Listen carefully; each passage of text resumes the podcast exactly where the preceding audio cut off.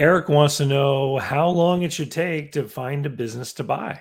I'm David C. Barnett, and you're tuned in to Small Business and Deal Making, the broadcast, podcast, YouTube channel where I talk about buying, selling, financing, and managing small and medium sized businesses while controlling risk. So, if you're looking to take control of your future through buying a business one day, or if you already own a business and you're looking to grow or exit, you've come to the right place. I talk about interesting things, I talk to interesting people, and I answer your questions every week right here. So, be sure to hit like, be sure to hit subscribe, and let's get to it. Hey, so I got an email from Eric, and I, I cut and pasted it onto a uh, cut and pasted onto a, a, Word document here so I could blow it up on the screen for those of you watching on YouTube. Eric writes, Dave, so I recently realized that I've been shopping for a business to purchase for about a year and a half and still no luck. Is this normal? In that time, I've taken your business buyer course, spoken with about five lenders, spoken to probably a dozen brokers and a couple of sellers, but can't seem to get anything going. What is the average amount of time someone shops for a business? is this supposed to be this hard? In my mind, I'm a great buyer. I have good credit, an adequate down payment. I'm educated about the process and motivated to get the deal done. Any advice on how I should proceed from here? Thanks, Eric. So this is this is a great question, and um, I'm so well. I have mentioned about this topic a few times before, but um, I sent a follow up question to Eric. I said, I said, what are you doing to find a business? To which he replied that he keeps his eyes on the online business for sale marketplaces, of which there are several big ones. And he also mentioned a couple of the websites of some of the big chain uh, business brokers that have many offices around the place. So Eric is doing what I would call the probably the most passive track of finding a business to buy because what he's doing is he's waiting for things to become available and to be actually advertised for sale. And you might think, well, isn't that how a marketplace works? Is people who want to sell something advertise it for sale? And so let's think for a minute about a small business and a small business owner and their perspective on things. Okay. So if I own a business and I decide one day I want to sell, um, maybe I've been receiving promotional messages, advertisements, etc., or phone calls from a broker, right? So I know that there's such a thing called a business broker, and that person is going to is there to help me sell a business, right? But I also know it costs money to use a business broker. And so what a lot of business owners will do is they'll think about who might I know that might want to buy this business. And if we can do a deal without the broker, then I'll save money. Okay. So it's very hard to tell exactly how many businesses change hands. And I've talked about this before, but, here's the problem is that if a, a business is sold through a share sale, then the government knows that there's a corporation of some kind. Um, and then paperwork gets filed, which changes some of the directors, but the corporation is still there. It, it's not really recorded that the corporation was sold or the shares were sold. Or you know, here in Canada anyway, um, on your federal tax return, it gets recorded that there was a change of shareholders. I mean, those guys might have that data. But if it's a provincially registered corporation, um, the corporation just gets a notice that there's a change, or the province just gets a notice that there's a change of the directors, right? And so um, it's not totally evident, even from the government's point of view, if a business has been sold in a share deal. In an asset deal, um, you could have a corporation or an LLC in the States, which might sell all the assets of the business to a buyer um, who creates their own entity to buy those assets. And then the first entity might be, might be wound up, or the first entity could be the recipient of a, of a payments under a seller note, and it may have to keep running until the, the note is finished. So, from the government's point of view, they have an LLC or a corporation operating, and then a new one is started. So they might count that as as a growth of the number of businesses out there. They might call it a startup, in fact, right? Even though in reality a business is being sold. So we don't know exactly how many businesses are being sold, but there are estimates and guesses from people that are in the market. And one of the numbers that I consistently see thrown around is about 80% of businesses change hands without any kind of intermediary. And so if you think about family succession and you think about deals within an industry, um, I mean, I talk with people all the time about deals that are getting done. A lot of them, there's no broker. And it could be that a business in a given industry is, you know, they met someone through some kind of trade show or industry association and they're going to buy their business in the next county, right? There's no broker. Business is still being sold. So the business owners who go to the broker, why do they? There's a couple of reasons. Number one, some of them may not be able to find a buyer on their own. So they think, well, now I better go talk to the business broker. Maybe they can help me. Number two, some of those business owners may feel that the broker can get them a higher price, right? I know when I was a business broker, I used to tell uh, business owners that I had a good chance of creating competition amongst buyers that could help sell the business at a higher price, which would more than compensate for my fee as a broker, right? It's totally legitimate idea, totally legitimate plan. So some business owners may feel that they can get more for their business if they go to a broker. When the business broker gets the listing, when they they meet that business owner and they prepare everything, the business broker then has a has to deal with a question what do i do to sell the business right and so the broker's job is to market the business for sale find a buyer the broker is also motivated to try to do a deal as quickly as possible because often there's a commission right and so the faster the business can be sold the more quickly the broker can get paid and so business brokers want to protect the secrecy of the listing. They want to protect the integrity of the business they have for sale. They want to sell the business quickly and they want to try to get as good a price. You could argue that some brokers might be conflicted between the two goals of the highest price and the quickest sale.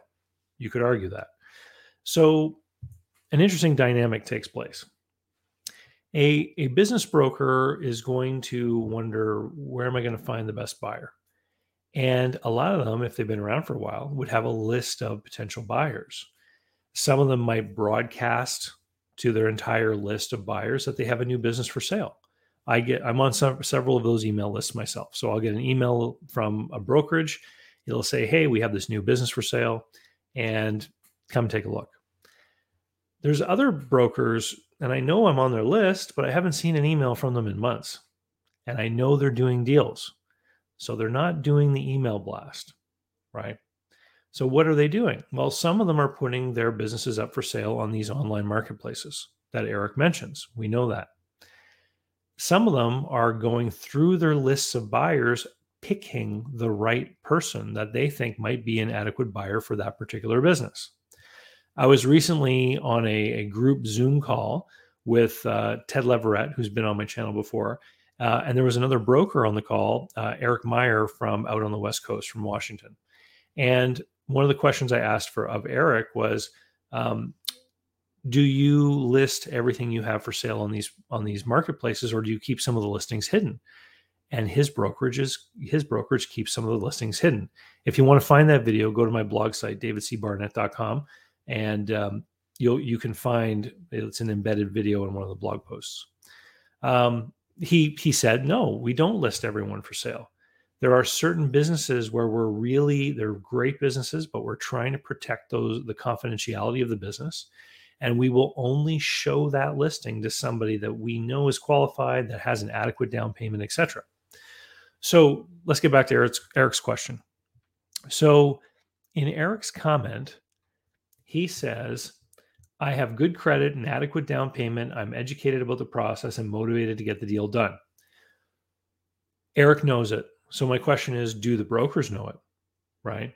And so what I've seen over the course of time is that if you're going to go the broker route, if you're going to wait for things to be put up for sale and you want to crack at buying them, then you have to be marketing yourself to the brokers so that they know that you're a serious buyer and that you're motivated and you want to get a deal done.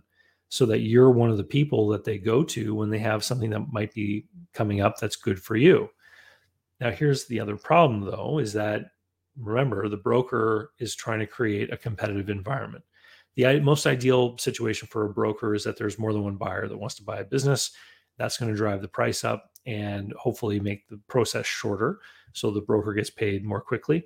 And ultimately that's what the seller wants right is the highest price in the in the quickest time frame and so if you're going to go the passive route where you're going to look at websites and wait for something to come on the market that you can buy and rely on brokers you actually have to do what is sometimes called center of influence marketing where you find the right brokers who you know are qualified brokers that are doing a good job. So so what does that mean? It means brokers that have done deals before, that understand the process, that are setting expectations in the mind of the seller, letting them know what is a likely what a deal is likely going to look like, and who are going to recognize a good deal on a well-priced business and then say to that seller, look, this is a good offer. You should do this deal because we don't know if we're going to get another offer like this, right? I, I recently ran across a broker down um, in the South, in the US Southeast, um, who said that it was his job to try to find the best deal, the best offer he could, and then convince the seller to accept it. And I thought that was a an interesting spin on on the broker's role, uh, because of course he wants to get paid, and oftentimes, if a seller has overinflated expectations, this is one of the barriers to selling a business. So a good broker, a qualified broker, is setting expectations making sure the seller has a realistic price point in mind and knows what the terms are likely going to be. So, Eric, my recommendation would be if you're find those brokers and make yourself known to them and continuously remind them of your presence. Okay. You always want to be reminding them that you're there, you're looking for something. But let me ask you a bigger question What is it that you're looking for? So, you mentioned here that you did Business Buyer Advantage. So in Business Buyer Advantage, I talk about why you want to have a specific understanding of what business is for you. So if you know the type of business you want in the industry that you want, this is this is the amazing thing. You can then go out and look for them, right? So if you knew, for example, you wanted a machine shop in Florida, you can get a list of machine shops in Florida which means that you can open yourself up to doing direct outreach, to contacting those people that own businesses. And when you do that, you are likely going to meet a lot of people who have no interest in selling. That's fine, right? If something happens in their life that makes them want to sell, remember what I said earlier? Why do people go to a broker? Because they don't know anyone who wants to buy their business. Well, those people now do know someone who wants to buy their business because they've been in contact with you. And so, a lot of the people that are in my Business Buyer Adventure group coaching program, a lot of the work that we do there is on deal flow. And that's what we're describing here. Deal flow is making sure that there's a regular flow of new opportunities coming through the door to look at. Because if you're in a in a space where you're not seeing a lot, what can tend to end up happening is that you end up in this mindset that a good business to buy is a rare thing. And so as soon as you see a business that might look okay, you chase it because you're worried that you're not going to get another opportunity. And this is the setup to potentially doing a bad deal. If there are lots of things coming across your desk and you're getting to look at a lot of opportunities, you will then learn that there are a bunch of things that I can look at. I don't have to take something that's just okay. I can pursue a deal that is really making sense for me on a really great business. And that's the place where you want to be. And so, this is why a lot of people that are looking for a business will use the broker channel, but then they'll actually start to, to branch out into direct contact, reaching out, searching for a business to buy by making contact with the owners of, of particular businesses. But it comes back to knowing what you want. And so, in Business Buyer Adventure or Business Buyer Advantage, one of the things I talk about is the difference between window shopping and grocery shopping. When you go to the grocery store, you have a list of what you want. You can specifically go and find those items. When you're window shopping, you're looking at what's available. And the danger in that is that you keep getting drawn to from one industry to the next. You're not able to focus, you're not able to learn. It takes time every time you look at one of these deals and you have to learn what the conventions and standards are in that industry. If you're only looking at one type of business in one industry, you can become an expert in analyzing those businesses. So let's get back to the first question, though, that Eric asked, because he said, What is the and he says, I've been looking for a year and a half. Is this normal? What is the average amount of time someone shops for a business? So um, I can tell you that um, I have known buyers who have been looking for a lot longer, Eric, for the right deal. And I know other people who very narrowly define what they're looking for, do a lot of work to reach out to the owners in those businesses and get to look at multiple businesses every year. Like I know one business buyer right now who's probably looking at 10 new businesses every year. He's not doing 10 deals, but he gets to see them. He's got deal flow going because he's been working this field now for a couple of years. He keeps sending out communications. He's now getting invited to talk to other people to speak at events about this. And so his deal flow is continuously generating new opportunities for him. And so it really depends on what you're doing and how hard you're working it and how focused you are. Um, I've had other people who've spent years looking for a business and then one went up for a listing on it with a broker and nine weeks later the deal was done. And they were waiting for the right deal. They knew precisely what they wanted. And as soon as that opportunity came up, they jumped on it. So don't feel discouraged. Really don't. And, and this is one of the reasons why when people ask me, should I quit my job and search full time? I almost always say no, because it can take a while. It can take a while, especially if you have some kind of limitation you're working with. Like if you're limited to a certain geography because of family or or your spouse's career or something like that, it can take a while to find something. Don't be discouraged. Keep up the good work. Find qualified brokers that you know do a good job with the people they represent make yourself known to them and keep reminding them that you exist so that when they get something that might be a fit for you, they want to reach out to you. Okay. And if there's a specific type of business that you want, start conducting your own search. It can it can help expedite this process. And there's nothing sweeter than being able to do and work on a deal with someone and not have a bunch of other competing buyers um, circling around trying to make their own offers. I hope that helps, Eric. And uh, for anyone else out there who's looking at buying a business and you want to learn more, um, head on over to businessbuyeradvantage.com. Business Buyer Advantage is where you're going to learn about my online course, which Eric took, and uh, about my coaching program, Business Buyer Adventure, for those who want a little bit of extra help in working on all this stuff. The group meets a couple times a month, and we have expert speakers that come in and talk with us. And there's now a, a backlog of, of group calls getting close to three years worth of material in there now that uh, that you got access to when you join. And so with that, we'll say thank you very much, and uh, we'll see you next time. And uh, good luck, Eric. Bye.